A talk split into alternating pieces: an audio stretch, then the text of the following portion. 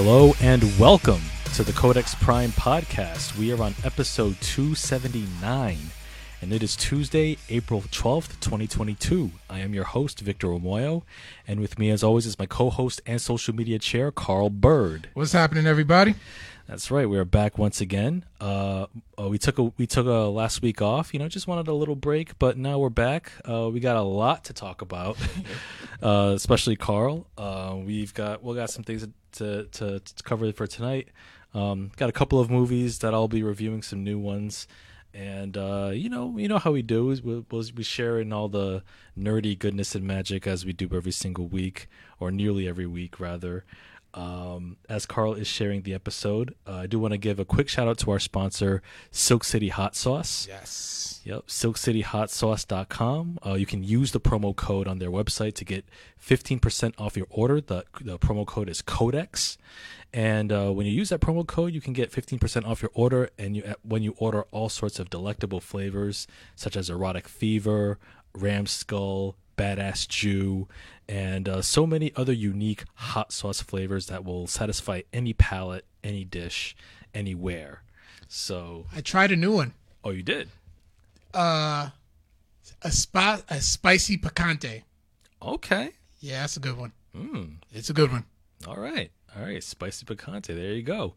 So, yeah, uh, you can try that flavor, all new flavors, and more by going to silkcityhotsauce.com and using the promo code CODEX, C O D E X, and you'll get 15% off of your order.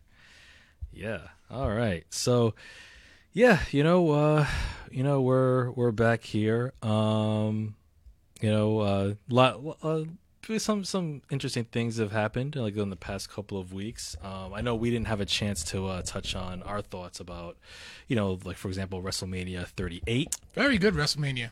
It was it was a great show. It was both of them. Yeah, both both nights were great, and it definitely made up for WrestleMania 32, which you know wasn't a very good show. Uh, 32 was with uh, Triple H versus Roman Reigns in the main event. Oh yeah. yeah. Yeah. Um, And we watched that at Maurice's house. I haven't seen those memories come up on my social medias. Yeah, yeah. Shout outs to uh, former co-host of the show and friend Maurice Cerullo.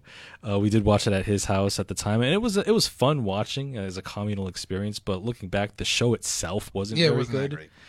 Uh, but you know, this this year's WrestleMania 38 took place at the AT and T Dallas Sportatorium. AT&T Stadium. Yep. Um, you You're know, trolling. You know where you know, and and it was it was the only night of the year that Dallas fans get to see real winners and champions You're in their city. You're an asshole. So, so which which was great for them. You know, good for them because you know you know every every city needs needs to see winners this century. You got it. You know, so but it, but it, but yeah, it, it was a great show. Um, I marked out like crazy when I saw Cody Rhodes make his debut in a banger of a match against Seth Rollins. Yeah, man. Yeah. I, I may want to go see the rematch down at the Civic Center. You mean at the Dunkin' Donuts Center? The Civic Center. You're the only person who calls it the Ci- Providence Civic Center. It's 21 years, Carl. I don't Move on. Care. You're the only holdout calling it by its old name. I don't care. Your its name is Tobe. Steve, I told you about hitting me so hard, man. Oh man. Oh yeah, the Roots blooper sketch. Oh, but uh, but yeah, um, but yeah, man, that was a banger of a match. Um, and I'm glad, and I'm glad to see that Cody's on a mission to win the WWE Championship uh, for his father, the late great American Dream. Um, Baby. yep, if you will, baby, to the pay window. Um, he got a bicycle. but Little uh, funky like a monkey. You can't do it. You cannot do a Dusty Rhodes impression and not smile. I know it's it's, it's it's so great. Reach for the stars, touch it all. But uh, Wined and dined with kings and queens, and I slept in alleys and dined on pork and beans. mm-hmm. That's right, Daddy. That's when a computer took your job. That's hard times. oh God, what a legend! But but yeah, uh, Cody Rhodes on a mission to win a WWE Championship, which is which is great. Um, also, one of my favorite matches of WrestleMania 38, Bianca Belair versus uh, Becky Lynch. Good one. Yeah, it was a good one. Becky, I mean, hats off to both both women and especially Bianca Belair. Two consecutive bangers Seen at that- WrestleMania. You seen that black eye she got though? Ooh, that was nasty. When when Becky Lynch came off the top rope and her her foot came right on her on her right left eye. Ooh, that was nasty.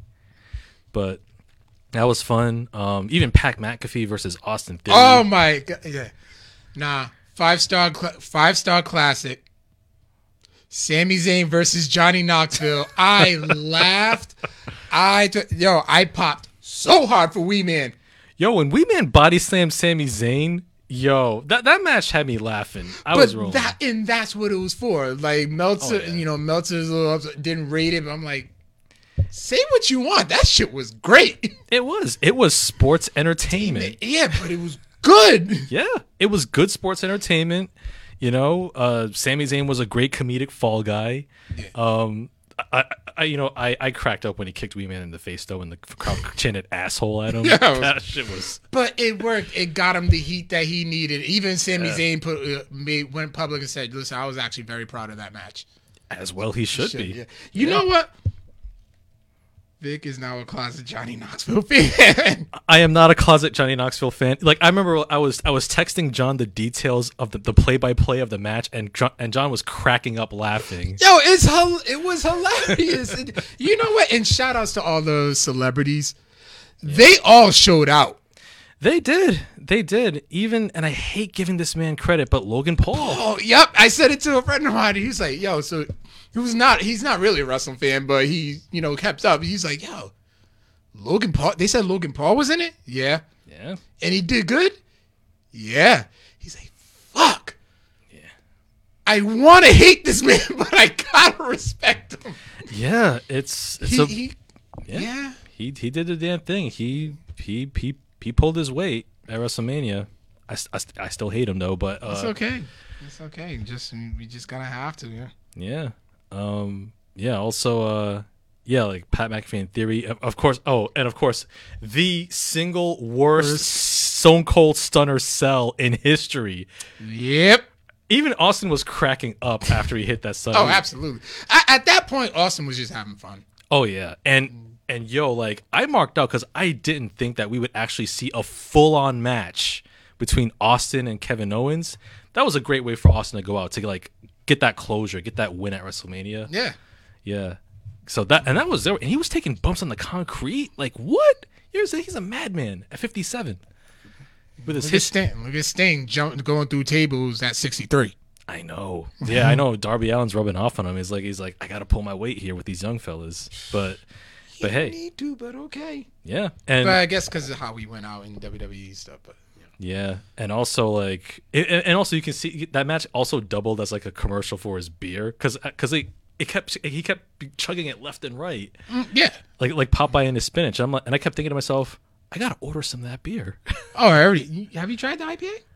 Uh, I'm not a fan of IPAs. That's the thing. Me neither, but I think it's actually a pretty good one. And I'm not saying this just because of my fandom, but it actually really is a pretty good one. Yes, the IPA does have that aftertaste that sticks to you right there in the Yeah, in the throat, but it's just like, but you still get a good taste out. You still get a good taste out of it, especially when it's like really, really cold. okay, yeah, yeah. I'll, I'll definitely give it a shot. You know, Yeah, I think I can. Yeah, I can. I can get you some nice. 'Cause I know. I know the store. Yeah, I know the store that has them. Oh, nice, cool. Yeah, so yeah, Austin's last match was fun. Um, Vince McMahon, the worst stunner sell in history, which topped his one in '97 when he flopped like a fish. Yeah. the Austin Theory. Uh, the Austin Theory sell. Oh, that was great. That reminded me of like Scott Hall. Scott Hall's from, from WrestleMania 18. Yep, that Yeah. one. Oh, um, Pat McAfee sell Oh, where he just kind of stood up and then and then just f- fell back, rolled out the ring, and he's drink he's laying down drinking the IPA at the same time. I was like, Oh, you know what? That's fucking great. oh yeah, yeah. And I liked his entrance too when he uh, had the white stripes by um, Yeah. Jack White. I think. Yeah, Yeah, that was a, that was a cool entrance. Um, and of course, and also also the uh, the main event, uh, Ro- Roman Reigns winning the Universal and WWE championships. yeah. It did look like it was cut. It, they had to cut it short because it did look like Roman was legit hurt. But I guess he's he probably is because he hasn't wrestled since. Yeah, and and I think it's like it's a case where like they don't know exactly where to go because like because like at Rest- the Raw after Mania and SmackDown, I hear that he was like he really didn't have much to say beyond. Oh yeah, I want the Usos to unify the tag team titles. All right, well Yeah. Like, but nah, 38. They did it. yeah, thirty eight. Put it down. They did. It was a great show. Um, you know, you know, the only time Dallas gets to see winners, You're an asshole, but shut up. that's great. You know, and uh, you know, proof that the Dallas Cowboys cheerleaders, the most winningest team in in the city of Dallas, uh, this century. It, it, it's it's funny because it's true, but yeah, but uh, yeah, you know, uh, it, it's great. Um, John John says that uh, I need to watch the full Jackass movie. Um, I've seen clips on YouTube of the different uh, some of the different stunts. Um, I don't know. I don't know if I'll ever sit down and watch a whole Jackass movie because, well, you know, um, I I You probably just never was a Jackass fan. nah. No, I was. I, I was back in high school, so that was very like nostalgic. Yeah, that's why I love the match so much. It was very nostalgic. Yeah, yeah, yeah. Like like the, like I like I knew what the match was going into it, so th- it was it was hilarious to see. But you know, the shows itself's like, yeah, I don't want to see people like flinging themselves with porta potty slingshots and you know hitting them, finding thirty eight different ways to hit themselves in the groin. That's like all right, that's cool. Uh, but you know, there's better things to watch uh, because I have a college education. But anyway, Nothing. but yeah, uh, but yeah. Besides that, uh, yeah, I know Carl. I know you, Carl. You've got a lot to dive into. I know you had quite the weekend. Should we start with you though? All right, should we start with me? I think we should start with you. Do you have? Le- let's just compare it to you. because I have I have a couple movies and like a uh, couple movie reviews and like uh, you know some PS5 talk, and that's about it. But uh, yeah, Start with you. yeah. So yeah, we'll we'll we'll, we'll get into the what I've been up to uh, this past uh, this past couple weeks. Um, one of the things I got into was I finally I ordered uh, and I watched the collector's uh, the 50th anniversary collector's edition of the Godfather trilogy in 4K. Uh, Ultra HD, uh, fully restored uh, by Francis Ford Coppola. Um, man, these films in 4K look absolutely phenomenal. Can I touch it? Yes. Um, Wow, that's really smooth. yeah. Nice. Okay. Yeah. Yeah. This this is an absolutely phenomenal set. Um, like it's just seeing The Godfather one and two, especially in 4K, was just like astounding. Like it's never looked that good. Like like even like back in back in 2008. You can open it. Yeah. Oh, okay. Yeah, like back in 2008, um, there was the Coppola restoration at that time, which looked great on Blu-ray, but this, but the 4K uh, versions take it to a whole different level. It's like it's akin to watching the actual 35 millimeter film print uh, in a theater, but the, the the level of clarity, the the the fine film grain, the texture, the detail, everything just comes alive in such a such a way that that it hasn't hasn't come alive before uh, on the home home uh, video format. But yeah, uh, Godfather one and two are still phenomenal. Uh, the, the the set also comes with the re-edit of of the Godfather Part Three, which is titled Coda, the Death of Michael Corleone, which has a couple of subtle uh, uh re-edits to make the make the um, story you know a little more comprehensive and it flow, it flow a little better. Just subtle, just subtle edits at the beginning and then at the end that make it that do that kind of like fine tune it. Um, it's a great it's a great trilogy, of course. Um, one and two are masterpieces. Uh, Coda or Part Three, still a still an excellent film in its own right. Um, yeah, some of the greatest performances in history in the history of cinema: Brando, Pacino, De Niro as young Vito Corleone, um, James Caan, um, the great John Cazale as Fredo. Man, um, yeah, it, it, it's it's just a phenomenal series. Um, have you seen the Godfather films? A long time ago, like, like when I was like not even old enough to really like understand what was going on. Uh, yeah, yeah. You should you should definitely uh, rewatch them at some point. They're just just excellent, just phenomenal. Um, and, and yeah, and Francis Ford Coppola, man, like he made like three straight masterpieces in the '70s in his heyday. It was The Godfather one and two, and Apocalypse Now, which is probably the greatest war movie ever made. So, yeah, um, yeah. And this set also comes with the three art prints of of the series. So You ain't got nowhere to put. Oh, there's a space right there. Yeah, I'm just gonna leave them in the in the box. Yeah. you know. But uh, but yeah, uh, yeah, Godfather, uh, 50th anniversary edition, 4K Ultra HD. Uh, It's a really nice set. it is. That is a really nice set. Like, Oh yeah, yeah. It's a it's an offer I, c- I couldn't refuse. you know. So yeah, so yeah, watch that. That was great. Uh, some PS5 report. Um, 16 hours into Horizon Forbidden West. man, um, and I got many more to go. I'm just I'm just trying to do all the side quests as well as I go, um, exploring so many different things. Uh, it's it's a gorgeous game. This game is just is so sumptuous. It's so juicy. uh oh. It's so succulent. Man, like the it's man. If you haven't played Horizon Zero Dawn or if you haven't finished it, you sh- you really should finish that game and then get into Forbidden West because man, it- there's some interesting directions it's taking right now with the narrative so far. I'm like, hmm, okay. So yeah, man, it's it's a great continuation. Plays just like the first, um, with some added tweaks. Um, but yeah, it's it's it's it's so good, man. It's it's it's what the PS5 is about, and You gotta make it weird.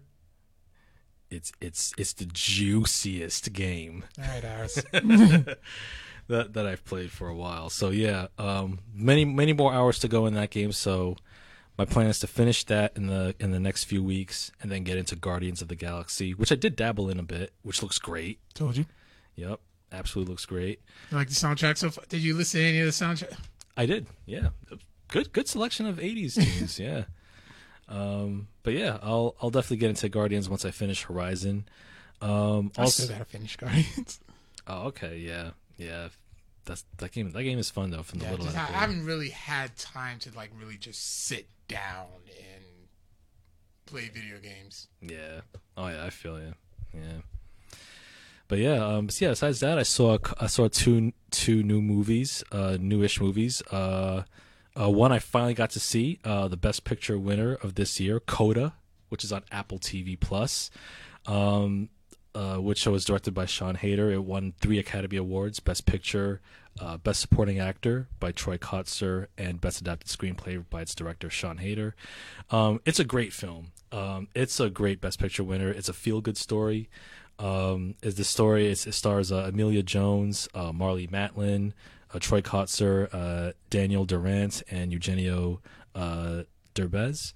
And the film, it's about um, the film Coda. It stands for Child of Deaf Adults. Um, and uh, the main character is this girl named Ruby, played by Emilia, and she, you know, she and her family, they're like a fishing family. They live in Gloucester, Mass, which where, where the film was actually shot. Oh wow. Yeah. And uh, and she, you know, she's the only hearing person in her family, and she has dreams of singing, like she wants to sing, and she's really good. She's talented, uh, but her family, uh, they want her to stick around because she also functions as their interpreter, like wherever they go.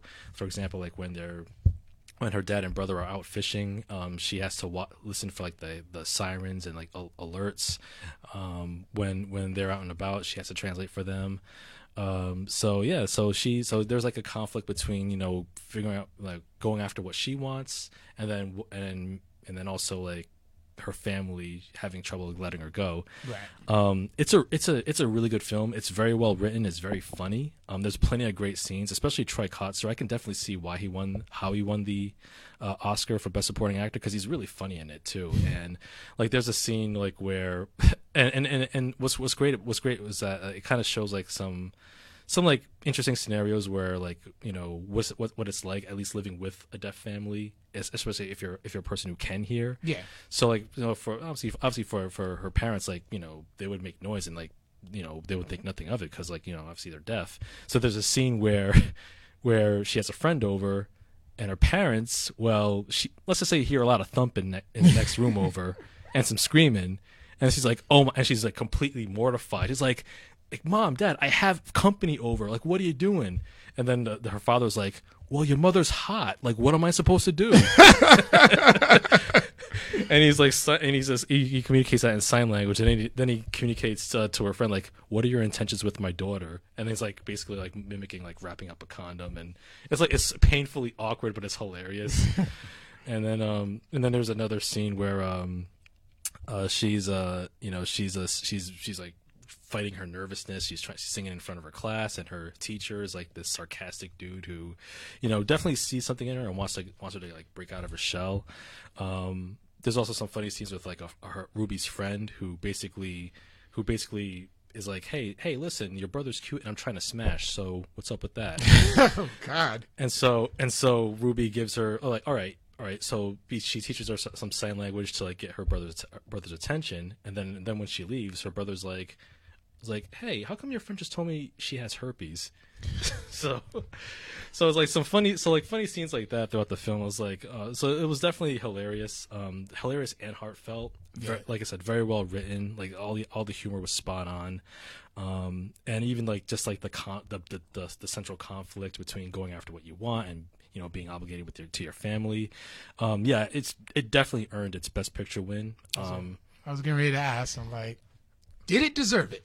Yeah, I'd say so. Yeah, it it definitely deserved it. Um, know, like I said, big shout to, shout outs to Apple TV Plus, actually being the first streaming service to win the Best Picture Oscar. I thought it would be Netflix, but you know, less funny. Life life will surprise you. But yeah, Coda absolutely worth seeing. Um, um, it's it's exclu- exclusively on Apple TV Plus, so if, if, you have the service, definitely check it out. It's a feel good film. Um, um, it's also uh, also like I said, filmed in Gloucester, Mass. So it's also cool seeing uh, New England get its get some shine as well. Uh, so yeah, that's a great film. Um, another great film which I absolutely recommend. It's in theaters now. It's called Everything Everywhere All at Once. You know what? Shout outs to B Rob who just had a birthday last week, and also big also happy birthday, pops. Oh, nice! Happy birthday. Um, he recommended that to me. Yes, yes, like everything, everywhere, all at once is wild. It is such a wild movie. Like this movie is just, it's it's the most and in a good in a great way. It's uh, produced by A24, Uh-oh. and they and they always crank out some unique hits. And yeah. and this film, it's it's absolutely hilarious. It's extraordinary. It's so creative. It's uh, directed by uh, Daniel Kwan, Dan Kwan, and Di- Daniel Scheinert. Uh, they're the uh, directors of uh, the 2016 film Swiss Army Man. Oh, okay. Yep, with um, Paul Dano and um, Daniel Radcliffe. Uh, Daniel Radcliffe he plays a corpse that farts. so and so like so I this I was gonna get a good laugh at that. That's why you mentioned it. oh yeah, it, that was such a good movie. but this the, the, this film uh, stars Michelle Yeoh, uh, Ke Huy Quan, uh, Stephanie Hsu, uh, James Hong, and Jamie Lee Curtis. Um, so the film it stars uh, Michelle Yeoh. She plays this uh, uh, a laundromat owner, and basically, you know, she's a she's a middle aged mother, and you know, her her life is kind of you know you know she's just drifting. You know, she's she she spent her whole life dabbling in different things, but she never really got to fulfill uh, or fully realize any of her dreams or her goals. Um, and, and, she's frustrated running this um, running this laundromat with her husband uh, Waymond, uh, played by Ke Huy Quan, um, who Oh, who Ke Huy Quan, you may have you may, you may remember remember him as uh, the the Asian character Data from from the Goonies, and Short Round from Indiana Jones and the Temple of Doom. Right. Um. Yep. So he so he he makes his return here. Um. And Stephanie Hsu plays uh plays Joy, their daughter, and so um you know, uh, the they uh, so they so their marriage is on the rocks, and uh, and at the same time they actually have to go to the IRS building.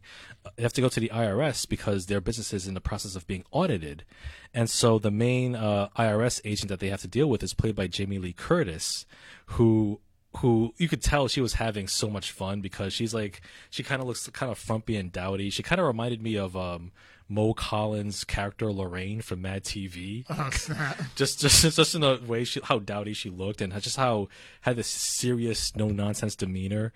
And so um, while they're being audited, um, uh, you know, uh, Michelle Yeoh's character Evelyn uh, she actually she actually um, has her attention uh, diverted by by another version of her husband Waymond, who claims that he's actually a different Waymond from another another universe, and so um, and so the story is is that Waymond is trying to is trying to get Evelyn to um, to save to um, to to save the other other multiple other multiverses or universes, if you will, from this menace called Jobu Tupaki, who's who's wreaking havoc on all sorts of different um, uh, universes across different dimensions, and so uh, uh, Evelyn has to master what's called verse jumping, where she has to jump, um, where she has to, uh, she uses these Bluetooth headset devices to sort of jump her consciousness or to borrow another consciousness from another version of herself in another universe to borrow their skills.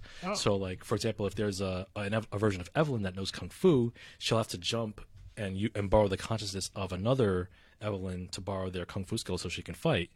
And so, uh, and so the whole film, it's it's just a smattering of different references to like different movies, um, different TV shows, and and it's such a such a wildly creative take of of multiple dimensions and multiverses. And and the film does have a, has a lot to say too about you know you know unrealized potential and you know realizing your dreams and also you know how it's never too late to you know start start anew. Um it has a lot to say about family as well. Um and also what's great is that uh all of the from the, the editing and all the different references man and all the different unique uh and creative universes that's shown in the film is just like wow that is creative and man there's a ratatouille reference in this movie which had me dying Um. Okay, no, because I'm looking it up right right now. First of all, James Hong, love that guy. yeah yeah he's up there too early 90s Ninety three. I just Yeah. looked. Um, Randy Newman as Chad's raccoon. yeah yeah you'll yeah it, it makes sense when you watch the movie. Um like there's a yeah like there's there's a ratatouille reference that, that's that's absolutely hilarious in the film. Um there's a there's also another scene which involves just rocks just ta- having a conversation which was absolutely which was actually pretty funny and kind of poignant. Um, there's a there's another scene which references one of my all-time favorite films, uh, "In the Mood for Love" by, by Wong Kar Wai, Hong Kong filmmaker, uh, which which was shot which was shot really well. Um, the film is the film also kind of ce- also does a great job of celebrating Michelle Yeoh as a movie star, referencing her past roles and also um, you know uh, referencing her star power. And it's it's it's it's just it's just absolutely stunning. Like in terms of like creativity, like fresh filmmaking. Like this is how you take the whole multiple universes concept and actually make something fresh. You know, you know, and you know, and, and it's something different than you know, you know, a strange doctor in the corporate verse of, Ah, of here he goes. in the in the now cor- he's now in the- he's in the- trolling. in the corporate verse of of intellectual property madness rather than seeing oh look there's professor xavier it's like no this is actual creativity that has something of substance to say beyond just oh this reference sets up five other movies no this is a singular He's gonna love work the movie. Watch this is a singular work and and if and if there's and if there's one mul- if there's one multiple universe movie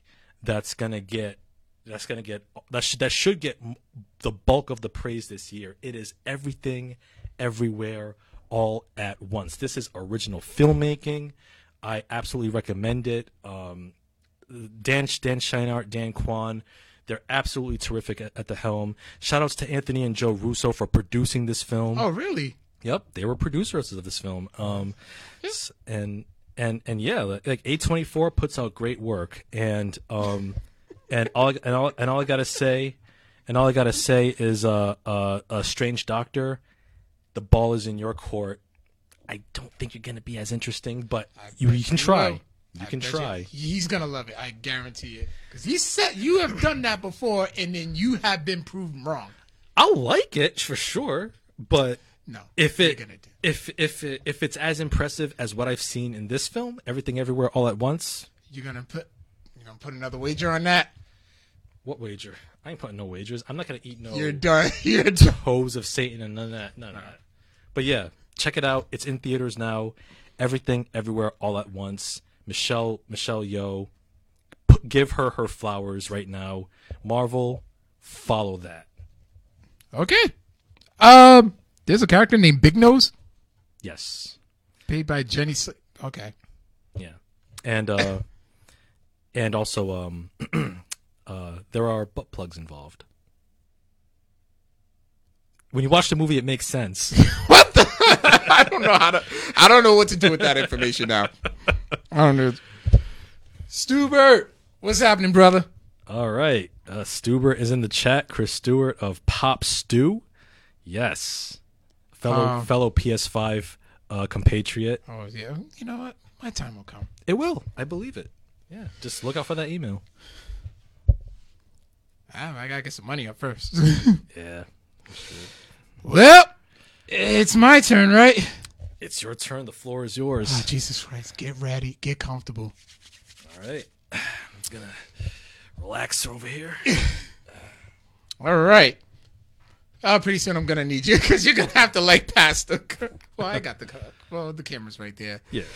So this weekend, uh, I attended the Wicked Comic Con in Boston. So first of all, big shout outs to a friend of the show, Chris McDermott, for just blessing me with the free ticket. Nice. He said, "Oh yeah, here's a free ticket to Wicked Comic Con." Oh, cool. Hey, why not? And I pretty much came to the conclusion that Comic Cons are officially dangerous for my pockets. Clearly, And I leave, but I leave with joy. that's what it's about. That's what it's about. Yeah, I mean, just not only for the you know the money that I've spent, but yet the networking opportunities was just amazing. And also, sh- big shout out to my cousin Coco too, who let me park at her car and I just Ubered around, all within like a freaking short radius, so which was like which worked out Nice. perfectly for me. But so many people that I have uh, networked, network with. Um, let me see. So, first of all, I got a chance to network with uh, famous cosplayer Ivy Doomkitty. Okay. If you look at the if you look at the pictures um, that I posted on our um, Insta on our social media, she was dressed up as uh, Carmen Sandiego. Oh, okay. Nice. That was a cool one. Yeah, yeah. And also, uh friend of the show, Mink the Satyr. Ah, yeah. And she had she had that Horizon I should say now Horizon Forbidden West cosplay. Yep. Nailed it. Yeah. Yeah. Like I was just that same time I'm like, yo, why hasn't anybody dressed up as Aloy? oh shit. Yeah. I, like it's, it's funny because like when I saw that picture, I, I thought I was thinking, is it Mink the Satyr? Is it the same person? Wow. Sure enough was. Wow. So and, and then also uh, Sue Lee, she's an artist who's actually uh, working on a. Uh, she actually does work on a comic that I'm currently reading, and um and I have reviewed the first issue of um what's the furthest place from here, produced uh published by Image. Nice. Uh, Nate Bellegarde, and I please forgive me for if I butchered their name, but he's actually an animator and an artist on the TV show Invincible. awesome. Okay. Um, Tom Frank, who's a comedian and an artist for uh, a new upcoming pro- a new uh, project that's out right now called uh, Jumbo Titan X. Dante K. Dante K. Miller, a young black artist, a visual and literary literary artist who actually has uh, a comic coming out. I actually bought a little card from his work of his work. Nice. This one I actually popped for. Alex Cormack, who's the illustrator of a comic that I'm currently reading and I'm currently enjoying. Crimson Cage, Okay. the uh the one that's about the the one that's a store uh wrestling version of Macbeth. Oh, okay. Yeah, I think you mentioned that before. Yeah. Yeah. Him, he was there. Nice. uh, Steve Randolph from J&S Collectibles, who's gotten so much, so much of my money in the past Comic Cons. Holy shit! So, like I said, I spent so much money. This was just from Saturday alone. If you can hear the thud. It's a fat stack right there. Yeah. Yes. So let me see. Where should I start? Okay, so artist, famous Black Panther artist Ken Lashley was there Okay. and got him to sign my uh, Black Panther annual that he worked on, along with my signature of Don McGregor. Nice. All right. Let me just. There we go. Oh, so you can get a better look. There you go. Yeah. That's what's up. All right. Um, Yeah, we just put it like right there. let me see what's next up. Oh, so uh Alter Reality, the people who organize um Rhode Island Comic Con, um, they had their artists here: Ian Chase Nichols, Jay Kennedy, and Rich Woodall. So I had him sign my uh, my uh, copy of Argonauts. Oh, stop! Big shout out to Nicole Matala, uh, ch- women's champion from New World Wrestling Extreme. Nice. Okay. Um, okay, this actually wasn't signed. He was going to be there, and I didn't see his booth, so he kind of missed out. So speaking of uh, Alex Cormack, not only did I was able to meet him, talk to him, but he gave me the whole series of Crimson Cage. Signed each and every artist. I mean, signed each and every issue, including hold up. issue five that's not even out yet. Dope. You think? Yeah. I guess that damn I, I scored a lot. Oh my god. Please don't rip it. Yeah, that was just that's a that's a win right there. You th- man, listen. I'm actually starting to get lightheaded talking about all this stuff. Okay, some of my finds that actually did include um Deathlok number one. Looks like from a 90. Yeah, 1991. So it's in one of those like you buy what was it like buy two buy three get one free type of deals Yeah, Deathlok. That's the name I haven't heard in years. he's actually he's actually in the mcu Is he? yeah he was in agents of shield Oh, okay. he was actually played by uh, i forgot the name of the actor but he played uh richard street in the temptations movie Oh man. Yeah, I'd have to look that up. yeah um let me see new mutants 18 which is the first appearance of the new warlock Okay. Some vintage issues right here. Oh, absolutely. For some pretty decent prices. Now, this one is Wolverine Inner Fury, but it was the the cover, the Bill Sienkiewicz cover that I loved, and I used to see it in Wizard magazines. Remember those all the time. Oh, I like this cover. So I was always a fan of that cover, and then I just saw it, especially for that cheap price. I'm like, yeah, I'm, I gotta get it. Uh, whew. this Darth Vader number eleven, I just always I love the cover. It ain't even it came out a couple like a year or two ago, Yeah, but this cover was just dope to me. that is. Into the Fire Exegol, issue 11.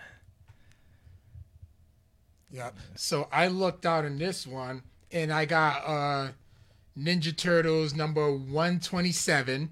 Like I said, it was part of the buy, you know, bargain bundles. Yeah. But it's actually the first appearance of Venus de Milo, the female Ninja Turtle. Oh yeah. Was she So was she in the cartoon? I don't think the cartoon, but they did have a live show.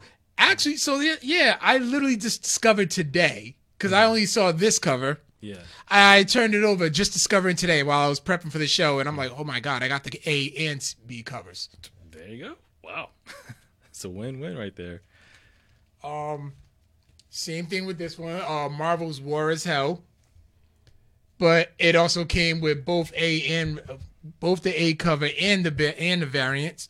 Okay. Whew, take a. I need to take a breath. I need to take a breath. Yeah. War is Hell looks like a World War II themed. It looks like it, like it's leading to that direction. I'll be. I'm. I actually do plan on reading a lot of these. Some I'm very scared to touch. Now, this one you probably may get a little um, get a little happy about. All right. I have here Daredevil number 13. Why is Daredevil 13 so special? Let's see. The Secret of Ka-Zar's Origin. Nope. I mean, it's in there, but paid 30, 30 bucks for it. Hmm. The first appearance of anti metal, aka vibranium. Oh, okay, interesting. Vibranium, okay. Always interested in though, like when did they first mention it in a Daredevil comic of all places? Yeah. Wow. So, oh, Iron Man 284. First appearance of uh, Rhodey Rhodes in the Iron Man and the War Machine in the War Machine armor.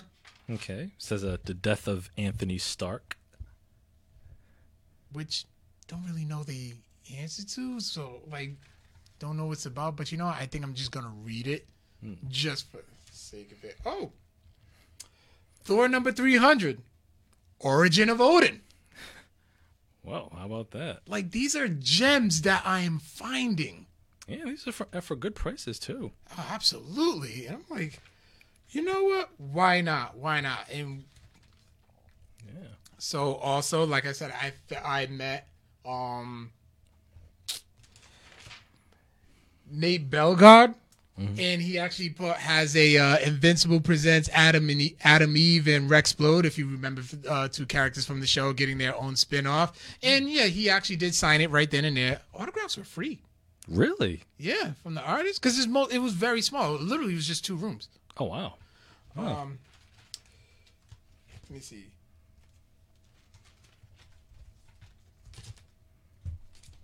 And next up, I also have. Oh my god, what did I do with it? Well, Jumbo Titan X issues one and two. Okay. So, uh, by Tom Frank, who's actually a comedian and who's a comedian and comic book artist. Yeah. Uh, Cable Reloaded. I love it's the life Liefeld cover for me.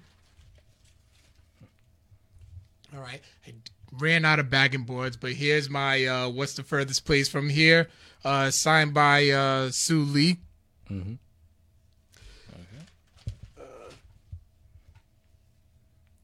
There you go. Eternals number nine. First appearance of Sprite, who was played by uh, Lia McHugh in the movie. Okay. Nice. Eternals 13. First appearance of Gilgamesh, who was played by Don Lee. Mm-hmm. Yeah. Let me see. Your boy. Iron Fist number 10. Oh Jesus. First appearance of the Daughters of the Dragon. Yeah. The only good thing about that show. Oh, Jesus. and a 1979 reprint of Silver Surfer number one. Number one. Yes. Okay. Wow. So then. And also, here's a uh, copy of a signed copy of uh, Jumbo Titan X for you. Oh, thank you. oh, much appreciated. I look up. And yeah, these are more. That's pretty much it. Oh, and also here's the uh, art by uh, oh my god, by Don, Dante Miller, who's actually coming out with his own uh, comic book project. And I had a nice conversation with him.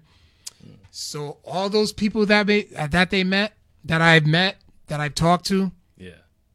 with the exception of Ken Lashley because his line was pretty packed, Mhm. all want to come on the show. Wow. It's a it's a line. That's a huge lineup of guests right there. Are you complaining? No, not at all. All right. That's why I paid the zooms for. So yeah, that was yeah. That's. Whew. I'm surprised I got through it that fast. yeah. That's a lot. Yeah. As you can see, people. Just gonna uh, reach in here. You got to use some strength just to pick all that up. All my strumpf. This is a mean stack of comics right here. And yeah, some of these, some of these are, you know, they cost. Gems. Yeah. Some of these are have are have like these uh, collector prices right here. But yeah, these are some cool vintage uh vintage uh, collector's items you got here. Oh yeah, shout out to J and S Collectibles. Another where remember how at New York, at Rhode Island Comic Con when I'm just looking up like gems and comics and they had them and you're just sitting there like, what you gonna do? You're gonna get it. You're gonna get it. and odds I usually just gave in. I'm like, all right, I'm gonna go. I'm gonna get it. Mm-hmm. Yeah. JNS Collectibles. JNS. They have a podcast, and guess what? They want to come on the show. Hey, come one, come all. For, tell me about it, man. I forget. That's my favorite. One of my favorite things about podcasting. Yeah. And so at least let me give you to the up to date ones that I have read. Actually, there's a few from my weekly purchases at Rock. Yes, I spend a lot of money on comics. okay, hold on. What's the?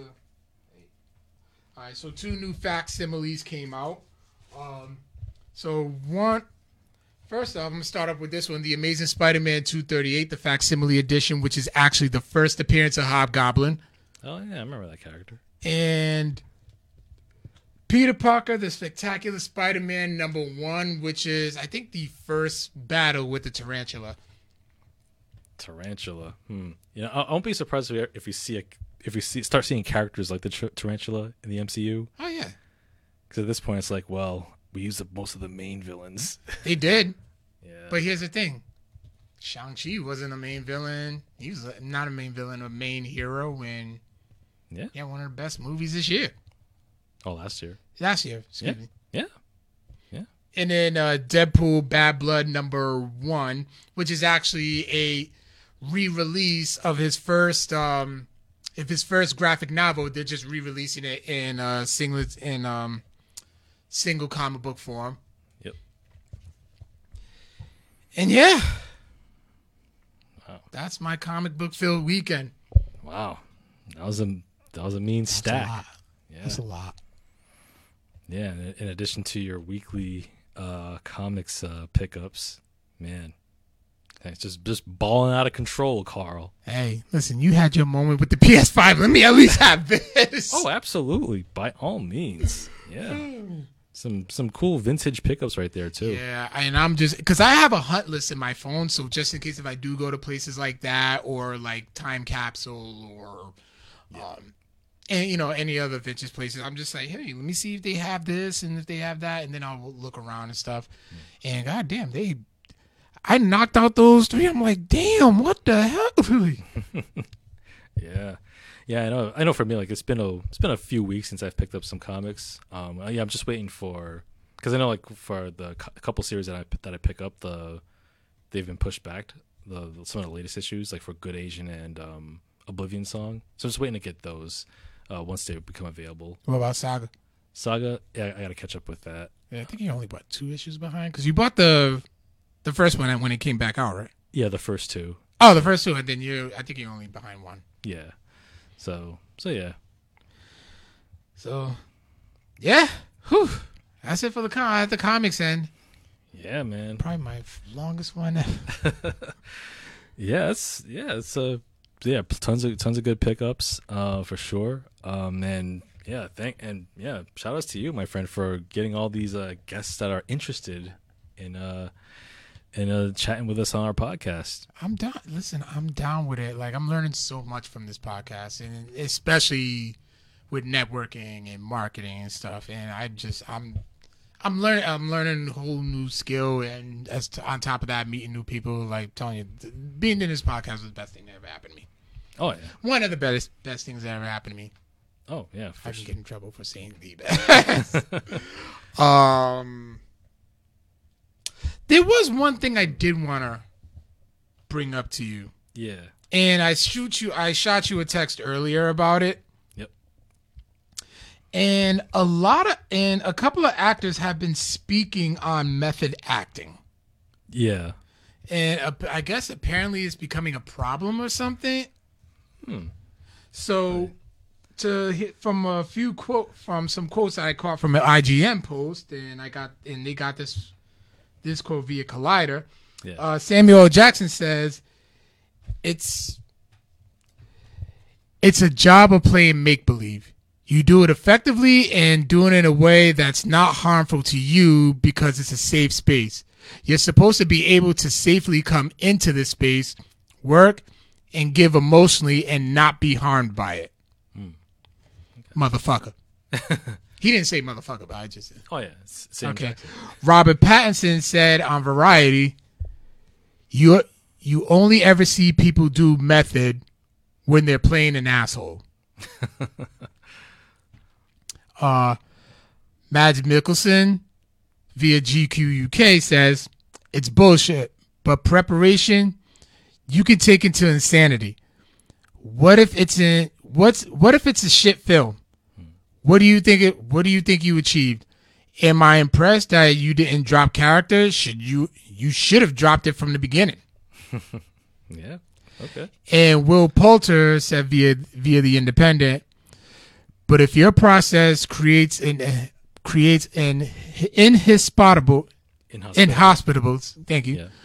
um, environment, then to me, you've lost sight of what's important. Method acted shouldn't be used as an excuse for inappropriate behavior, and it definitely has. Hmm. Hmm. Okay, some some interesting very takes of the method acting. Uh, yeah, you know, it's it's interesting. Um, like you hear like you hear stories of uh of some actors who, like like like for example, like there's um when when I think of method acting nowadays, like I would I think of Daniel Day Lewis, uh, who who retired a few years ago after Phantom Thread. Like he was a guy who was a a proper method actor, like somebody who really st- who studied a role and a character and like got so deep into the role that he actually got some really great performances. I mean, there's a reason why he's a three-time Oscar winner. Um, like from you know My Left Foot to um, There Will Be Blood, Lincoln. Like like method acting, like method acting to that point where where you're studying a character and you want to inhabit their their space as as best you can to like really give like the best performance you could. I, I, I can get I can I can dig that. Um, but then you have like method acting where it becomes harmful or it becomes try hard, and that's where you, that's where Jared Leto comes in. Because because because Jared Leto, ever since I don't know what it is, but ever since he won the Oscar for best supporting actor for for Dallas Buyers Club, it's like something something something shifted where like he started believing his own hype, I guess. And for example, like you heard the, you may have heard the stories about the making of Suicide Squad from 2016, where he was so into the Joker that he would actually send his castmates like used condoms and dead rats, like like like w- w- on days when they that they weren't filming. Like, oh, this is this is from the Joker. This is what the Joker would send in the mail, uh, and I'm like, all of that, and you weren't even in the movie for like 10 minutes.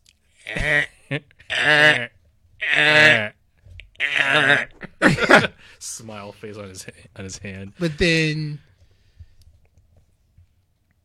Heath Ledger, which I can understand, that would drain some concern. I mean, at least with Michael B. Jordan, like he did some method acting to get into get into the Killmonger um, character, reading uh, books by uh, like Marcus Garvey and um, Yeah. other like um, revolutionaries and black and, and uh, black culture. And it got to and he just kind of isolated himself Yeah.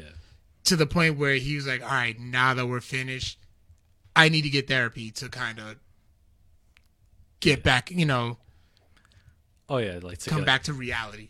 Oh yeah, yeah. Because like, um, because especially if you're if you're playing like a, a villainous character and you and you're trying to get into that character's like headspace and like the uh, emotional truth of that character, it's like you know you do have to like as an actor like from and, and, and this is what I read too, um, where actors have to like find sides of themselves that which are deeply undesirable like sides that they don't want to really acknowledge. Like Yeah. if they like under the right circumstances they could be something like this person that's totally bad or evil.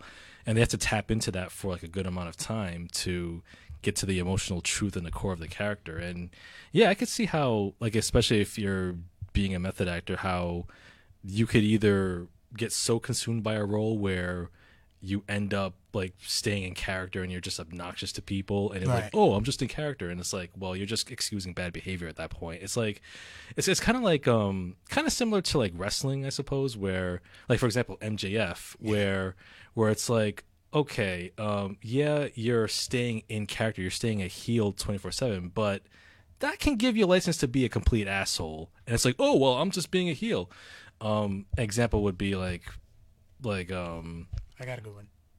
oh Robert Downey Jr.'s character in Tropic Thunder. oh my god see I'm a dude playing a dude disguised as another dude. hey what do you mean you people what do you mean? you? I don't break character until I do the DVD commentary. yeah that like tropic thunder robert downey jr's performance that was a great sa- a send up of satire of like uh of of um of method actors run amok I love how people try to bury him for that, but they're like, he's playing a method actor. Yeah, and like the film makes it clear that yeah, his blackface isn't okay, but that's what makes it so ridiculous. Yeah, exactly.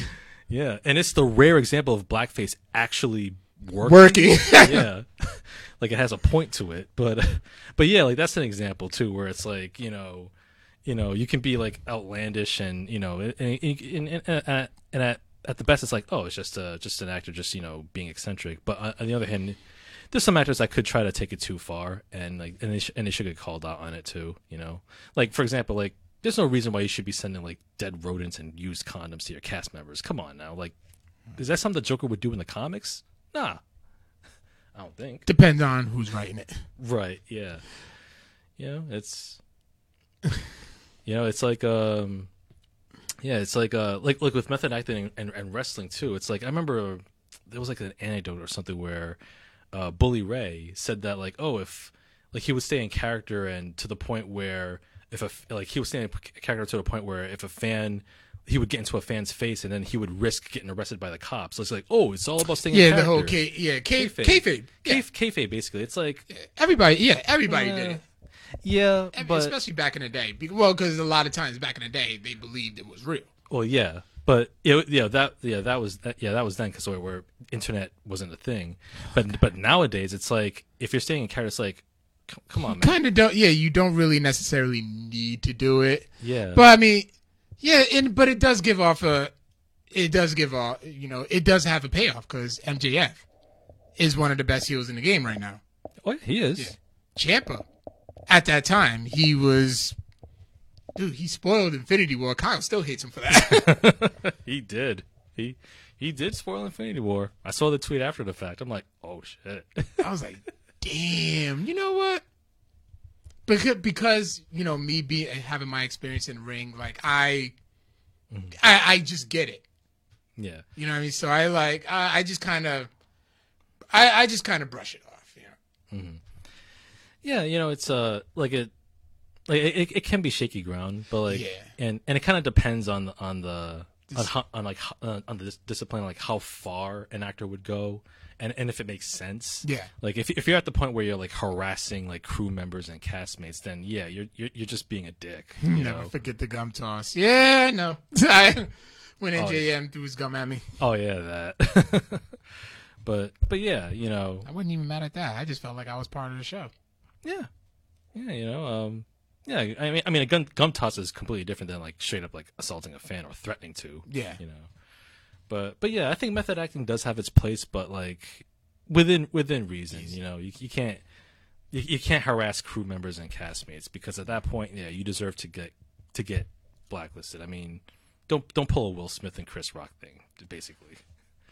And I'm still gonna bump summertime like I ain't got Oh. no sense. oh, listen, like I'm still I'm still a fan of Will Smith. Like I'm still a fan of but- Chris Rock too. and Chris Rock, yeah. Uh, but I, I, you know, on the one hand, like the Academy banning banning uh, Will Smith for ten years, which is like, damn, it's like, really?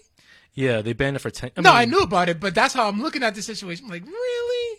Yeah, and it's like, on the one hand, it's like, damn. So it means like, no matter how great Will Smith's future performances are, they will not get recognized by the Academy for the next decade, which sucks. Yeah.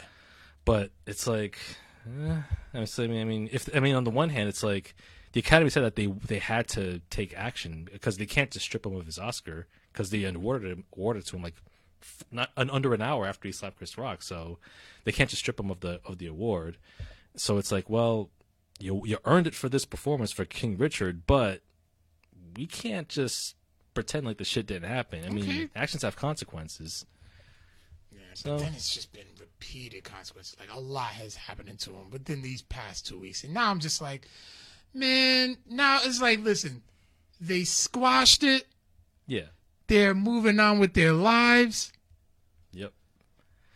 Yeah, it Let's was. just Yeah, I mean, I mean, I, I agree. Um, I mean, what? Smith can return Suicide Squad. I mean, he could. I mean, he could. I mean, Will Smith versus Idris Elba. It's like, and, and the Peacemaker. Hey, it's like it's like the Spider-Man meme. Like all three pointing at each other. He does exactly what I do.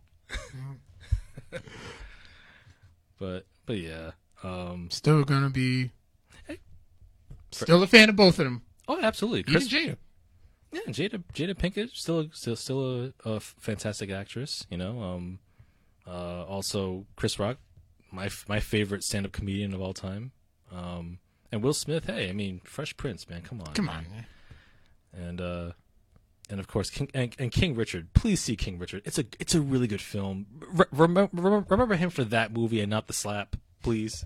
He earned it. For, he earned the Oscar. I believe. I believe it. He did. movie. Um, but yeah, uh, but yeah, Well, the main course this we gonna celebrate some snout. Oh, that's right. Yes. God, we had so much to the point where you forgot about it. I, I totally forgot about what the main topic was going to be. Yeah. Snout. You yes. So what we gonna do, and this is actually I was actually inspired by uh Pop Stew for this one, one of their uh, Facebook posts, and oh my god, I got to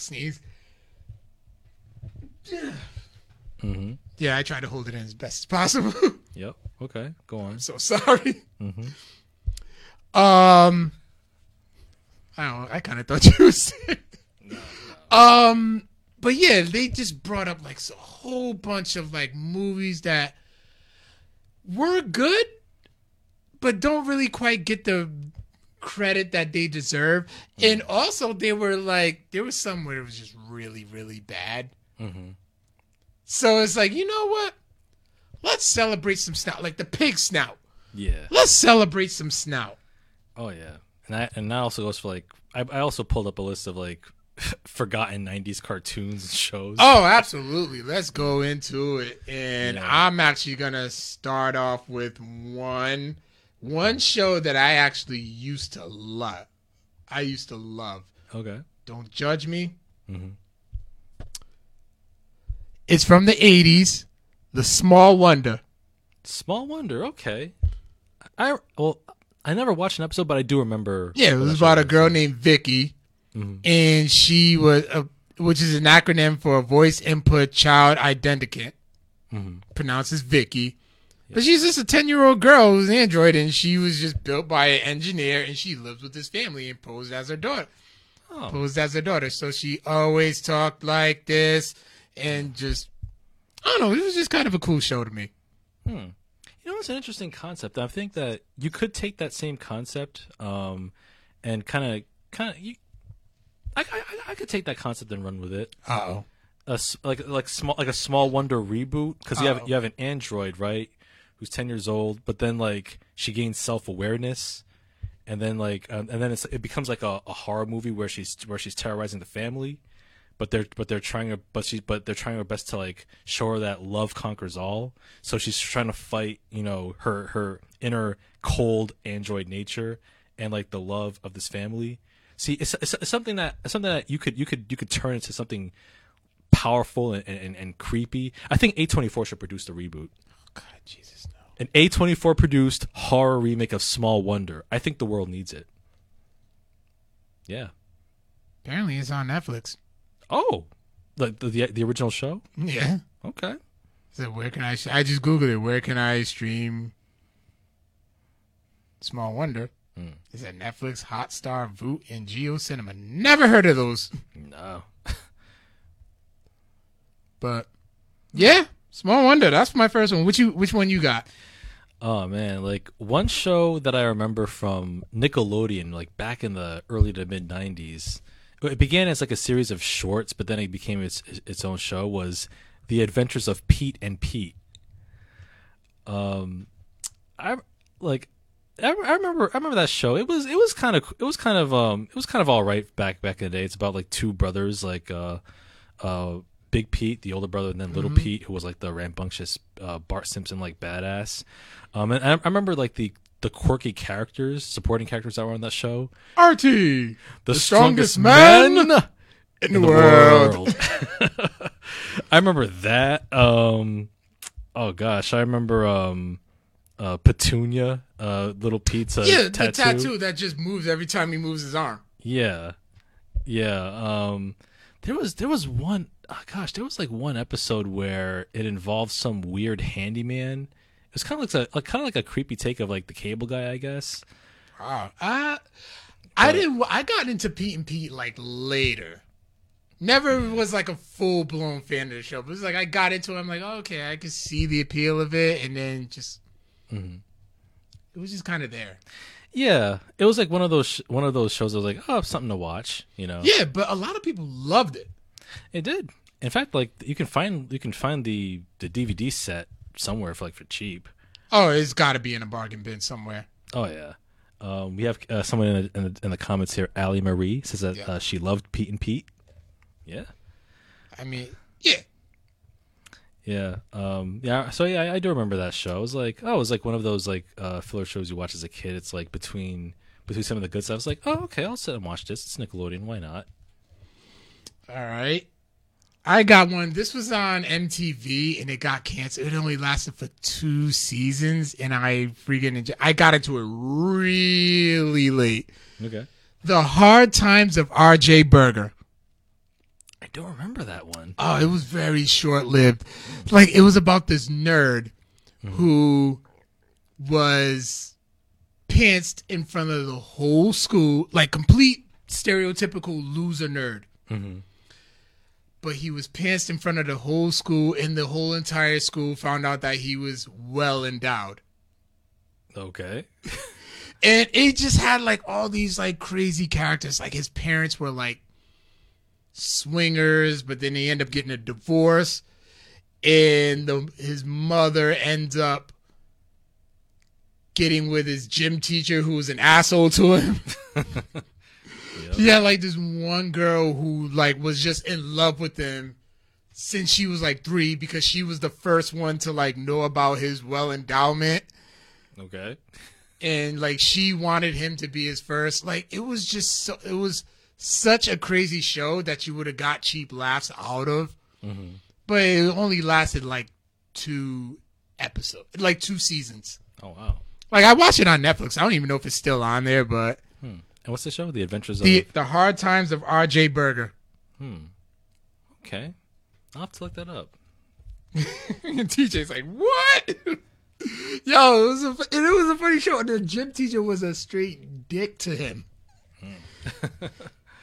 Wow. Like he would come up to him in school, like, "Well, now, so, so I'm gonna now that I'm gonna be a part of your family, go on and check out that trash boy." Okay.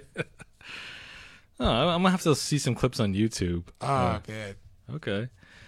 Um. Yes. speaking of animated shows, there were, um, there was there were two. There was one that I remember that I distinctly remember because there was a crappy Super Nintendo game that came out like a year after it aired. You remember, you remember this cartoon show called Family Dog? no, Yeah, Family Dog. It was actually created by Brad Bird. That was one of his early works before he went on to create The Incredibles, Ratatouille. Um, Family Dog. It was this. It, it only lasted like ten episodes. I remember one episode where the family's house burned down. Um, and then then then the show ended after that. The the the series had some really cheap looking animation oh, I'm looking at. I just looked it up. like if you look at clips on YouTube, it's like, wow, this is this is shoddy. Like this is some shoddy work, and and man, like and and I, I remember too because like a year after in '94, there was this really shitty Super Nintendo game, Family Dog, that was based on the show, and it was probably worse than the show itself. I think Vic making things up. No, I'm- no, this is real. I'm googling it right now. This is This is a thing. This was a thing. Yeah, it's, it's a thing. Family Dog, and like if you go on YouTube, just look up, just type in Family Dog cartoon, and just like watch like, wha- there's a, they, they, I think they posted like whole episodes. Like the the animation is just bad. It's like, oh man, oh man, y'all poor babies, y'all ain't got no budget. Damn, but y'all doing the best you can with some snout. And that's what we're here to celebrate. yes, we are. okay, this one was. Pre- I found it to be a hit, and I think it only had like two or three seasons mm. on Nickelodeon.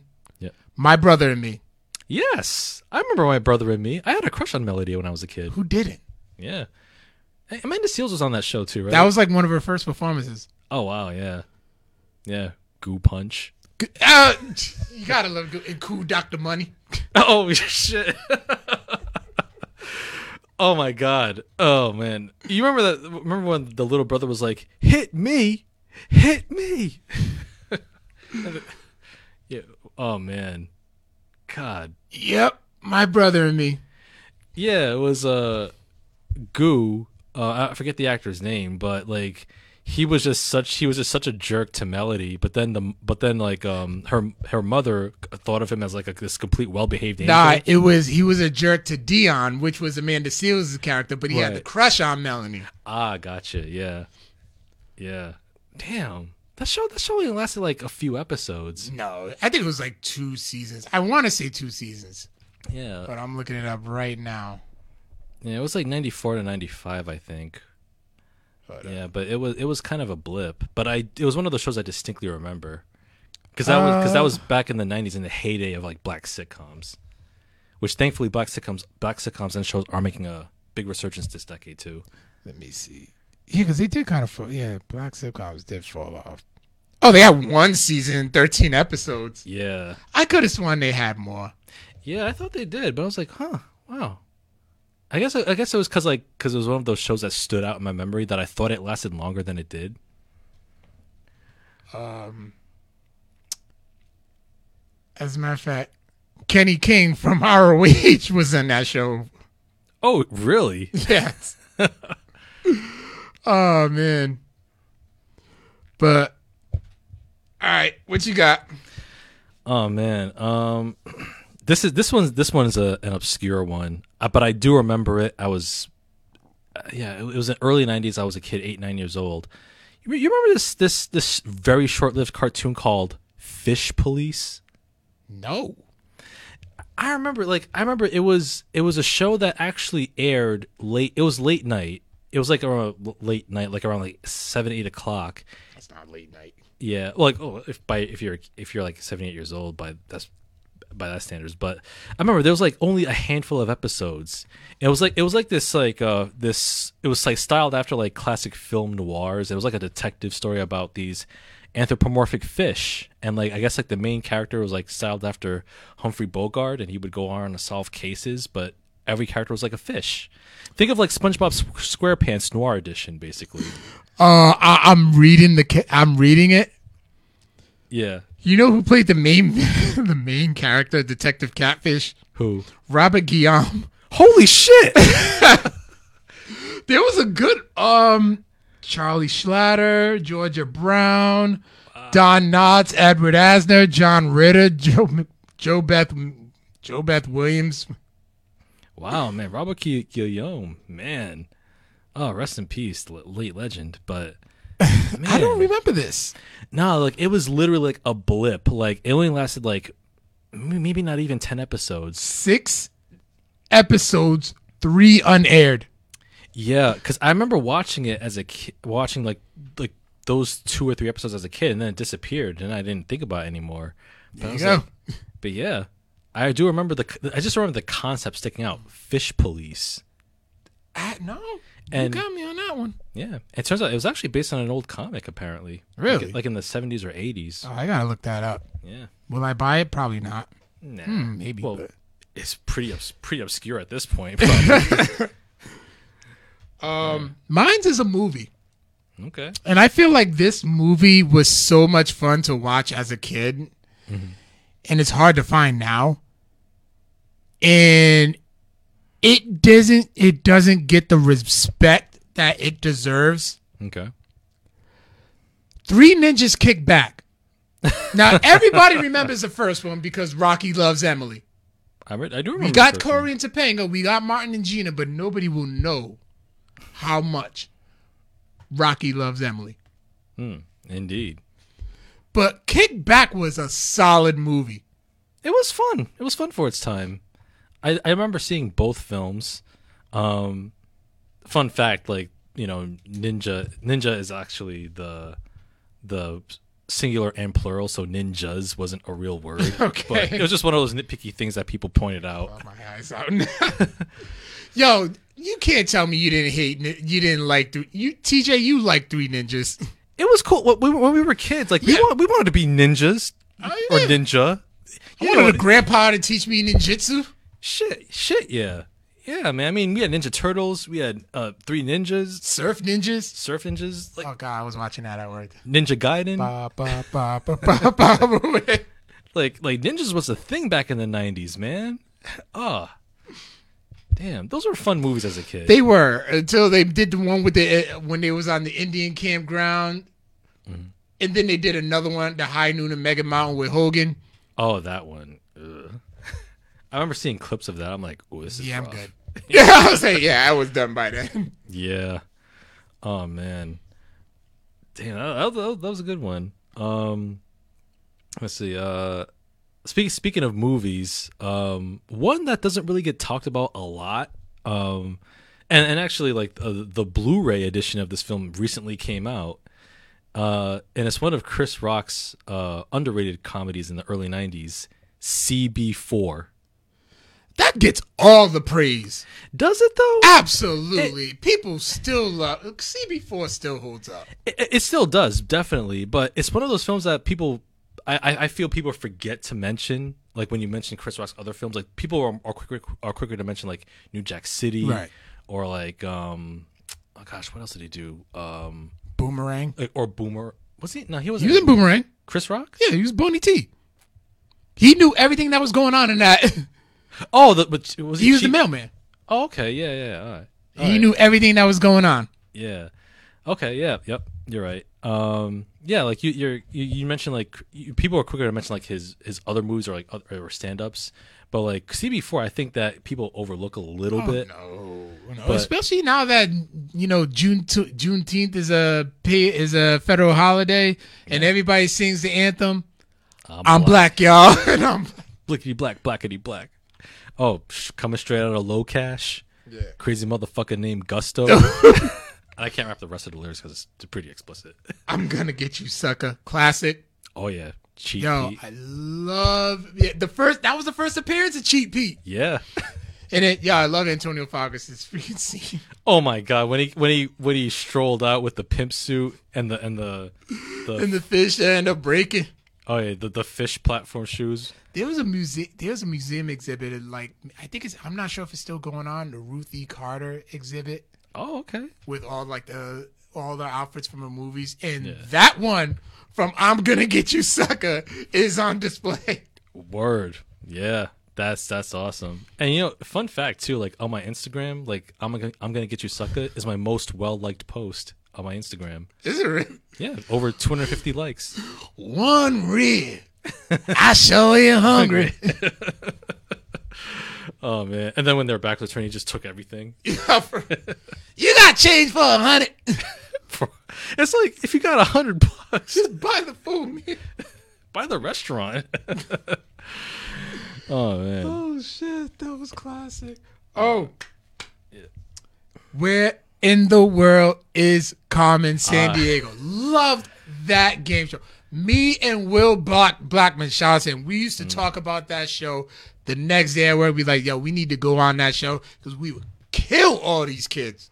Oh man! And the late great Lynn Thigpen as a host, um, as as a chief was it? Chief, yep. Yeah. And Greg Lee as the host. Yes. Oh my god, I remember. I do remember that show very very vividly. Yeah, I remember like I was like uh, like I was like a- after school, like I was at this like Yep. Six o'clock. No, five o'clock. Yeah, I, I would watch that show. I'm like, this is really cool.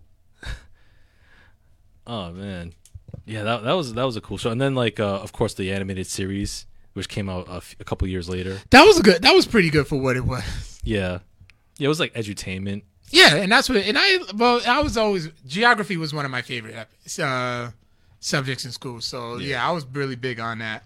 Oh yeah. What you got? What you got? What you got? Oh man! Sp- speaking of uh, cartoon shows, um, there were two because they were they actually one was a spinoff of the other. Um, I distinctly remember watching as a kid, Eek the Cat, and the Terrible Thunder Lizards, because the t- Thunder Lizards was a was a spinoff of Eek the Cat. Um, I remember watching Eek the Cat like every Saturday, and uh, let's see, he, it was like he was a purple cat who his his, his catchphrase his, his catchphrase was "It never hurts to help." He had a girlfriend named Annabelle who was like this pink fat cat, and his and his arch nemesis was Sharky, this vicious dog. Um, and every time you hear him, you hear like, like this this guitar riff. Um, yeah, and then and like Eek would like get into like like shenanigans where he would injure himself. He would like scream like hysterically, and then Annabelle was like his like his loving, understanding girlfriend. Like she was like what you call big boned. Um, yeah, I remember that show. It, it actually lasted a while on Fox. It lasted from ninety two to ninety seven. Yeah, I see. It had like um yeah, seventy five episodes, five seasons. Yep, there was a Super Nintendo game based on it on the show and there was a, the terrible thunder lizards. They were like three dinosaur mercenaries. One of them had like a like a like a tube shaped head. Um, they were kind of dressed like the Ghostbusters, and they were hunt and they were hunting down like two primitive humans. Uh, but they always got they always got into it with like um, their dinosaur arch nemesis. yeah, those that was that was actually those were two decent shows back then for Fox. Oh. VR Troopers. Oh my VR Troopers, yes, aka not Power Rangers. I remember not Power Rangers VR Troopers very well. Oh man, uh, that was a show that even even back then I'm like, yeah, this shit is whack.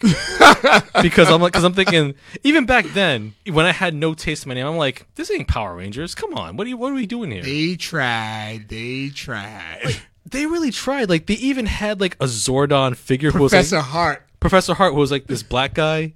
I'm like, okay, that's kind of cool, but you're not Zor, you're not Zordon. Though. I'm willing to bet, and I'm gonna go on Wikipedia and look at this. I'm willing to bet not one actor on that show. Had, they had a video game in '95. Really? huh? I'll be damned. Uh, Oh, yeah. here, here's one that's digging in the crates too. Similar to VR Troopers, it was one of those Power Rangers ripoffs that were rife in the '90s. There was one on the USA Network. Mm-hmm. Tattooed teenage alien fighters from Beverly Hills. What the? I'm not making this up. You can Google it. It was a real thing. Like they had a Zordon figure, but he was like a blob. A blob on a table. That was their Zordon figure. And man, this shit was low motherfucking budget. Like like you could tell they were on a set. And you could probably you could practically see like the lighting rig if the camera pointed up far enough. Like it was a bad show. It was Yeah, it was one of those like obscure ripoffs. It was on the USA network. Okay, it was Professor Hart was played by Kerrigan Mahan, impersonating Jack Nicholson. Huh. Wait, no, that's Jeb. Okay. No, he was perfe- uh, portrayed by Julian Combs, Okay. and yeah, that's kind of it. Okay. Yep, yep, yep, yep, yep. Sarah Brown played Caitlin Starr. Actually, has a. No, she went down to play like General Hospital. J.B. Reese by Michael Calvin Hollander, and then the leader Ryan Steele, played by Brad Hawkins, who's Hmm. looked like he did some stuff. Okay. Yeah, man. Um. Gosh, what, there, there was yeah there were yeah there was a whole bunch of uh Power Rangers ripoffs back Yeah, then. like the next one, I'm gonna Superhuman Samurai Cyber Squad. Yes, I remember that. God damn it, I remember that Matthew show. Lawrence. Yup. And they would they would um they would fight vir- computer viruses. Yeah. That took the form of basically like you know Mo- the, like the monster. Power Rangers esque monsters. Yeah, they would fight in a computer. Um, oh my gosh, What was their What was their uh, catchphrase? It was um. Ah man, hold on, let me look it up. is it was it like let's let's let's samurai's guys or let's Uh. cyber or let's organize guys something like that. I do remember they had a catchphrase every episode. Uh, okay, the main character's name was Servo, Yup. Mm-hmm. and oh my god, God damn it! I remember that show. it got us. hurts. ah, I can't. cool battle. Wait, no, that wasn't it. Cool battle armor. What? No. Yeah, don't they don't have it. They don't have it in the Wikipedia. oh, okay. They might have clips on YouTube if you. if I'm you pretty it up. sure they do. Yeah, man. God. Yeah, like that it was a show that I actually watched. I thought it was I thought it was kind of cool, but I'm like still this ain't Power Rangers, but I'll take it. Yeah, that's exactly what be. Tim Curry played the voice of Kilo Khan, the leader. Okay, Tim Curry. What was it? What else? Tim Curry, like the Tim Curry. Rocky Horror Picture Show. Oh, yes, yes. Okay, yeah. Wow, I'm surprised you had a brain fart on that. I know so many names. So many names. Yes, Tim Curry, Rocky Horror Picture Show, Legend. Yeah. Yes, Scary, Scary Movie 2. yeah. Um, yeah. Um, yeah, he was in that show. God damn it. We here? Snout, y'all. We eating snout. So much snout, man. That's that's where the Silk City hot sauce comes in. Yo. Fifteen percent off your order, people. Codex. oh man, give me one. I got like four more. oh man. Um, I got I got a I, oh I got a whole list too. Um, do you remember um you, you remember that show Mutant League? Vaguely. Yeah, Mutant Mutant uh, Mutant League. It was a show that aired early Saturday mornings, and it was about um, these mutant football players and athletes.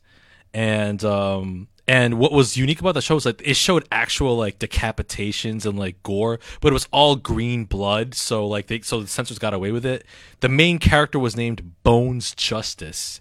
He was a he was a football playing skeleton whose eyes glowed red if he got mad, and he always wore sunglasses. Um, and there was like, and there, I, was, I distinctly remember because there was one episode where the the green lizard dude was hooked on some was hooked on this drug called Buzz. It was kind of like the analog of steroids. And at the end of the episode, he was like, "My name is so and so, and I'm a buzzaholic." Buzzaholic. Yeah. I, I remember that show very well because there was a there were a couple of video games for the Sega Genesis based on Mutant League. Made a video game of anything back in the day. Yeah, Toxic Crusaders. TJ just brought back. I remember that show. Oh my, yeah. T- oh man, I think I had it. I think I had the action figure. oh, those action figures were popular. Yeah, it's, it's from the same company, Playmates, I think, right?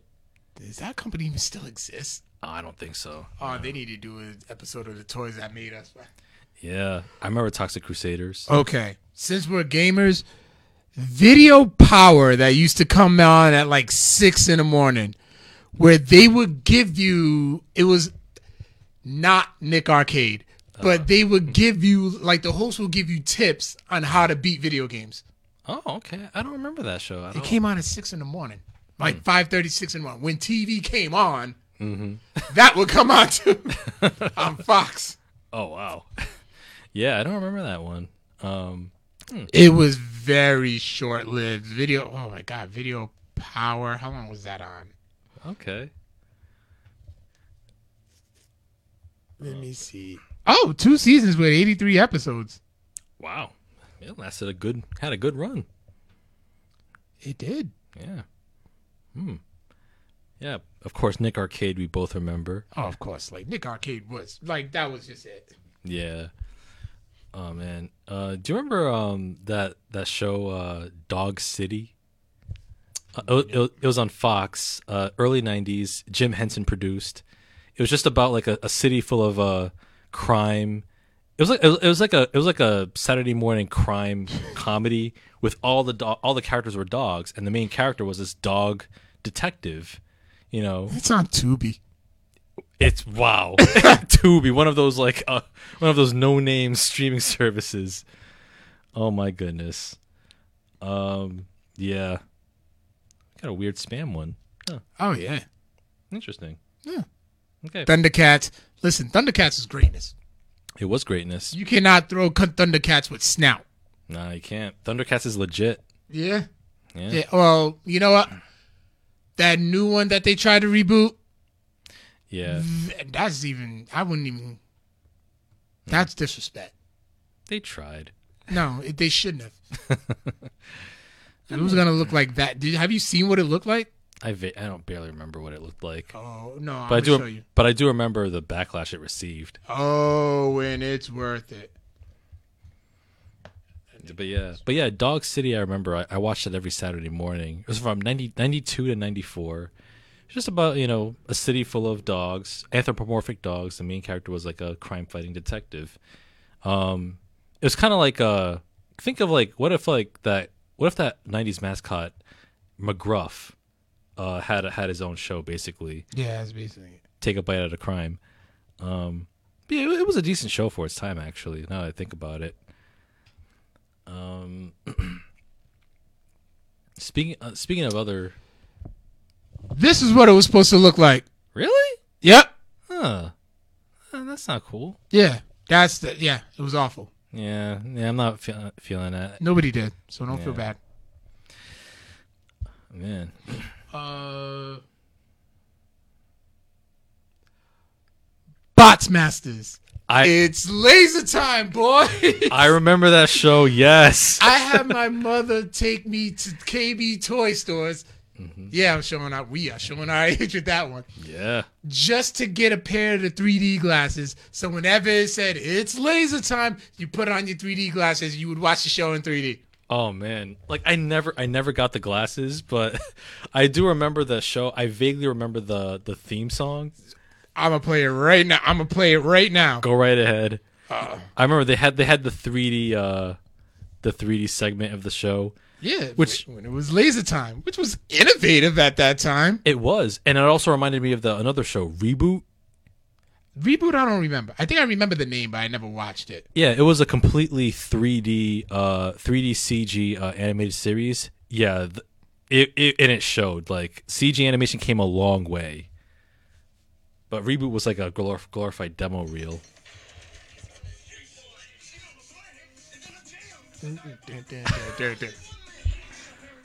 Oh my god. It sounds like the freaking Deadpool song. Remember the scene in Deadpool when he was making his costume and stuff and still trying to find Francis? Yeah. It does. Had a robot that was a chef. Oh my god. Mm-hmm.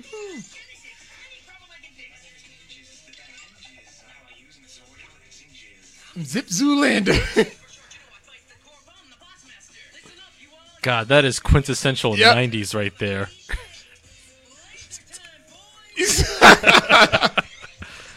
Oh, oh man. wow.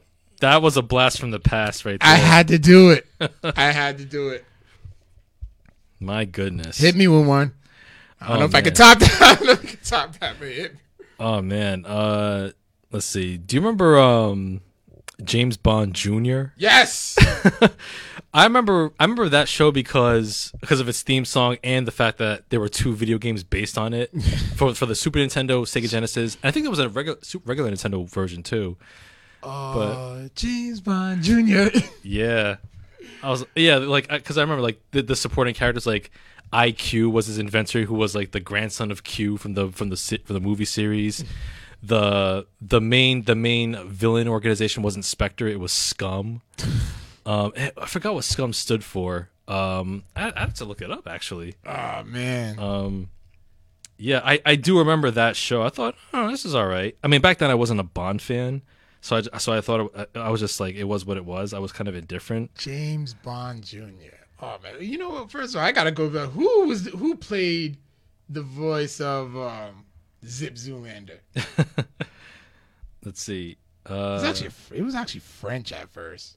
yeah, Yeah, the organization in James Bond Jr., the villain organization was called Scum, uh, Saboteurs and Criminals United in Mayhem. Oh Jesus! Yeah.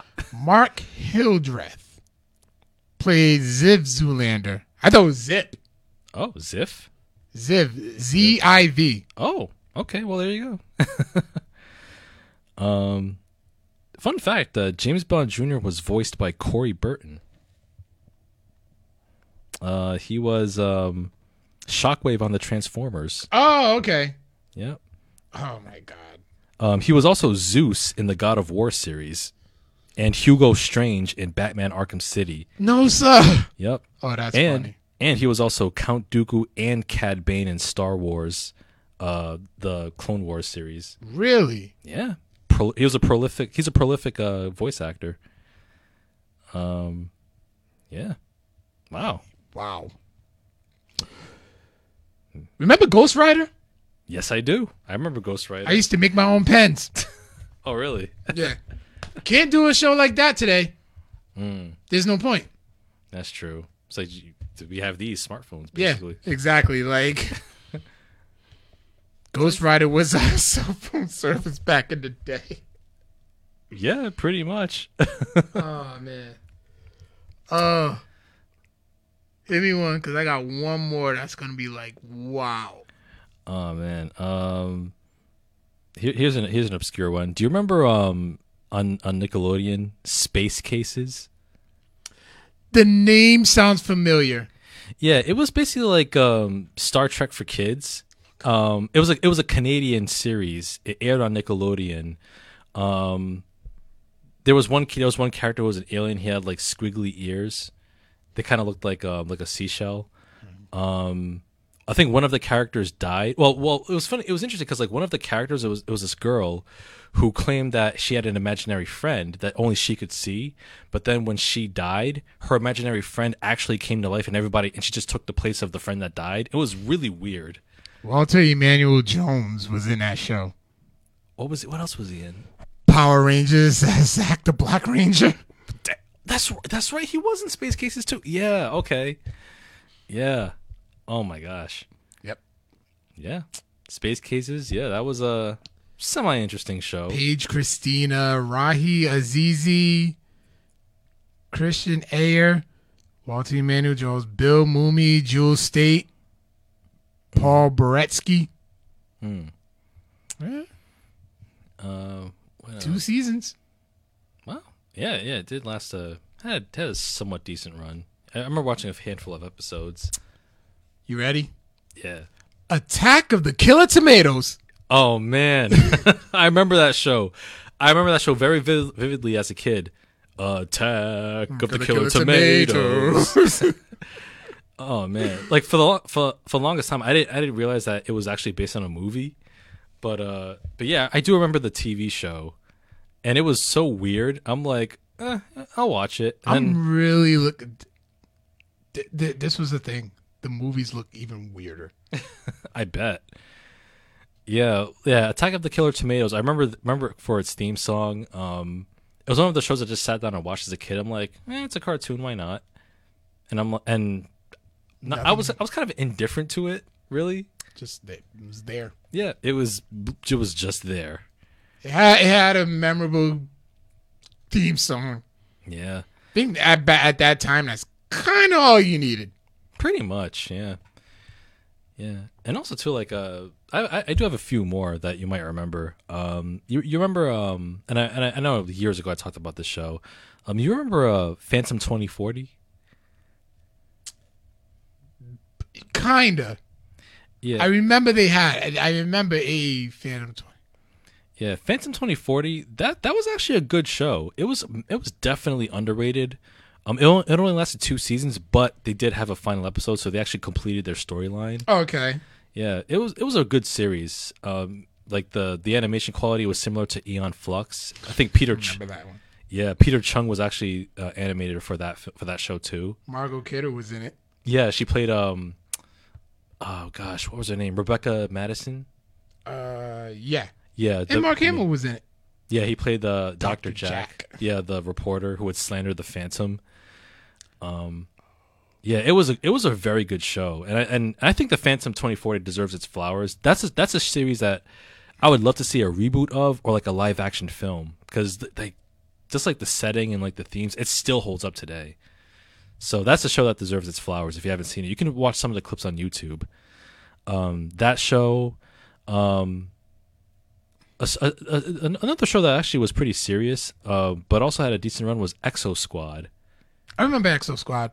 Yeah, had an interesting premise, like uh, the Neo Sapiens, the the aliens that uh, human humanity created as as their slaves, and then Neo Sapiens rebelled against humans, and it was a pretty, it was actually a pretty heady, pretty serious uh, sci-fi animated series for its time.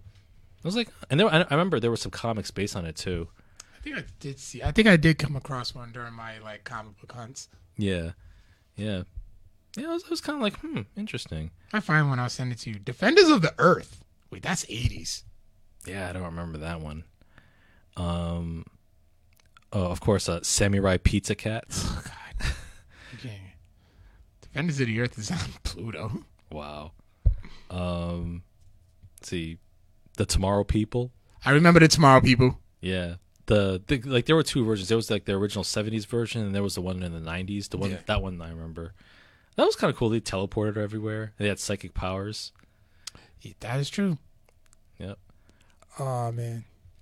Oh, speaking of which, the Secret World of Alex Mack. Loved that show. That was a cool show. I never finished. It was. I don't think me neither. Yeah, like yeah, it was a, a girl who had who was who who gained superpowers. She could transform into a puddle. Yeah. And I think she shot like lasers too or something like. Yeah, and then when she got embarrassed, like she would glow yellow. Yeah. Yeah, Larisa Oleynik. She ended up playing in um Ten Things I Hate About You. But I don't know if she done anything else. probably. Yeah, I'm pretty sure she's had like a net. It's yeah, probably did some decent work here and there. Um, of course, Bucky O'Hare. oh yeah. We used to make fun of kids with freaking buck teeth. Aw, Didn't call them Bucky O'Hare. yeah. Yeah. Kids were kids were cruel. yeah, we were. Um, Bucky O'Hare. I, I do remember playing the arcade game and in Chuck E. Cheese. Oh It- God. and it was fun. And I'm like, damn, I really want to play this game again. Okay. Recently, she did a movie called We Broke Up. Hmm. Uh, directed it by Jeff Rosenberg with Aya Cash and sounds like Budget. a Hallmark movie or something. I release. It was released in theaters. Oh, April 20. I have no idea what that is. Um, and as far as TV, she was the main role in a show called the Heal- the Healing Powers of Dude. Hmm. Okay. It's actually on Netflix. Okay. Well, all right. That's what's up. Um, another Nickelodeon show. How about Salute Your Shorts? The camp counselor recently died. Ugg? Ugg died? The counselor. Yeah. Yeah, it was Ugg, right? No, because you know I'm thinking Donkey Lips.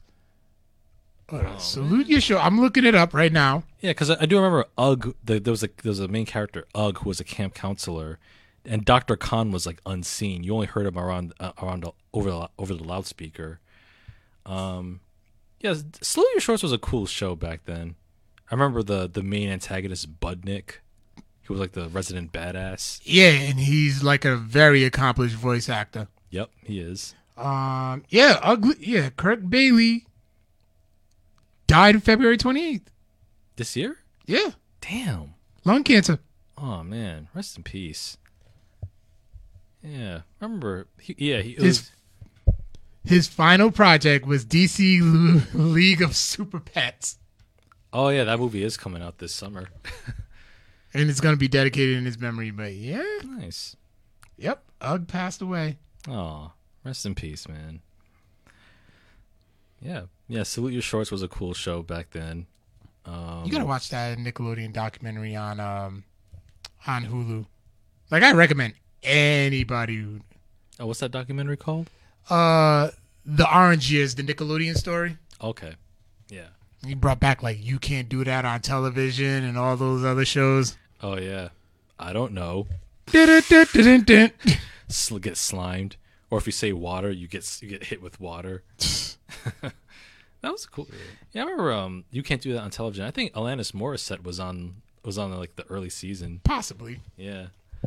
Um, last one here. This one, this one is definitely an obscure one. This only lasted a blip in '98. It was produced by Steven Spielberg. It was an animated series called Invasion America.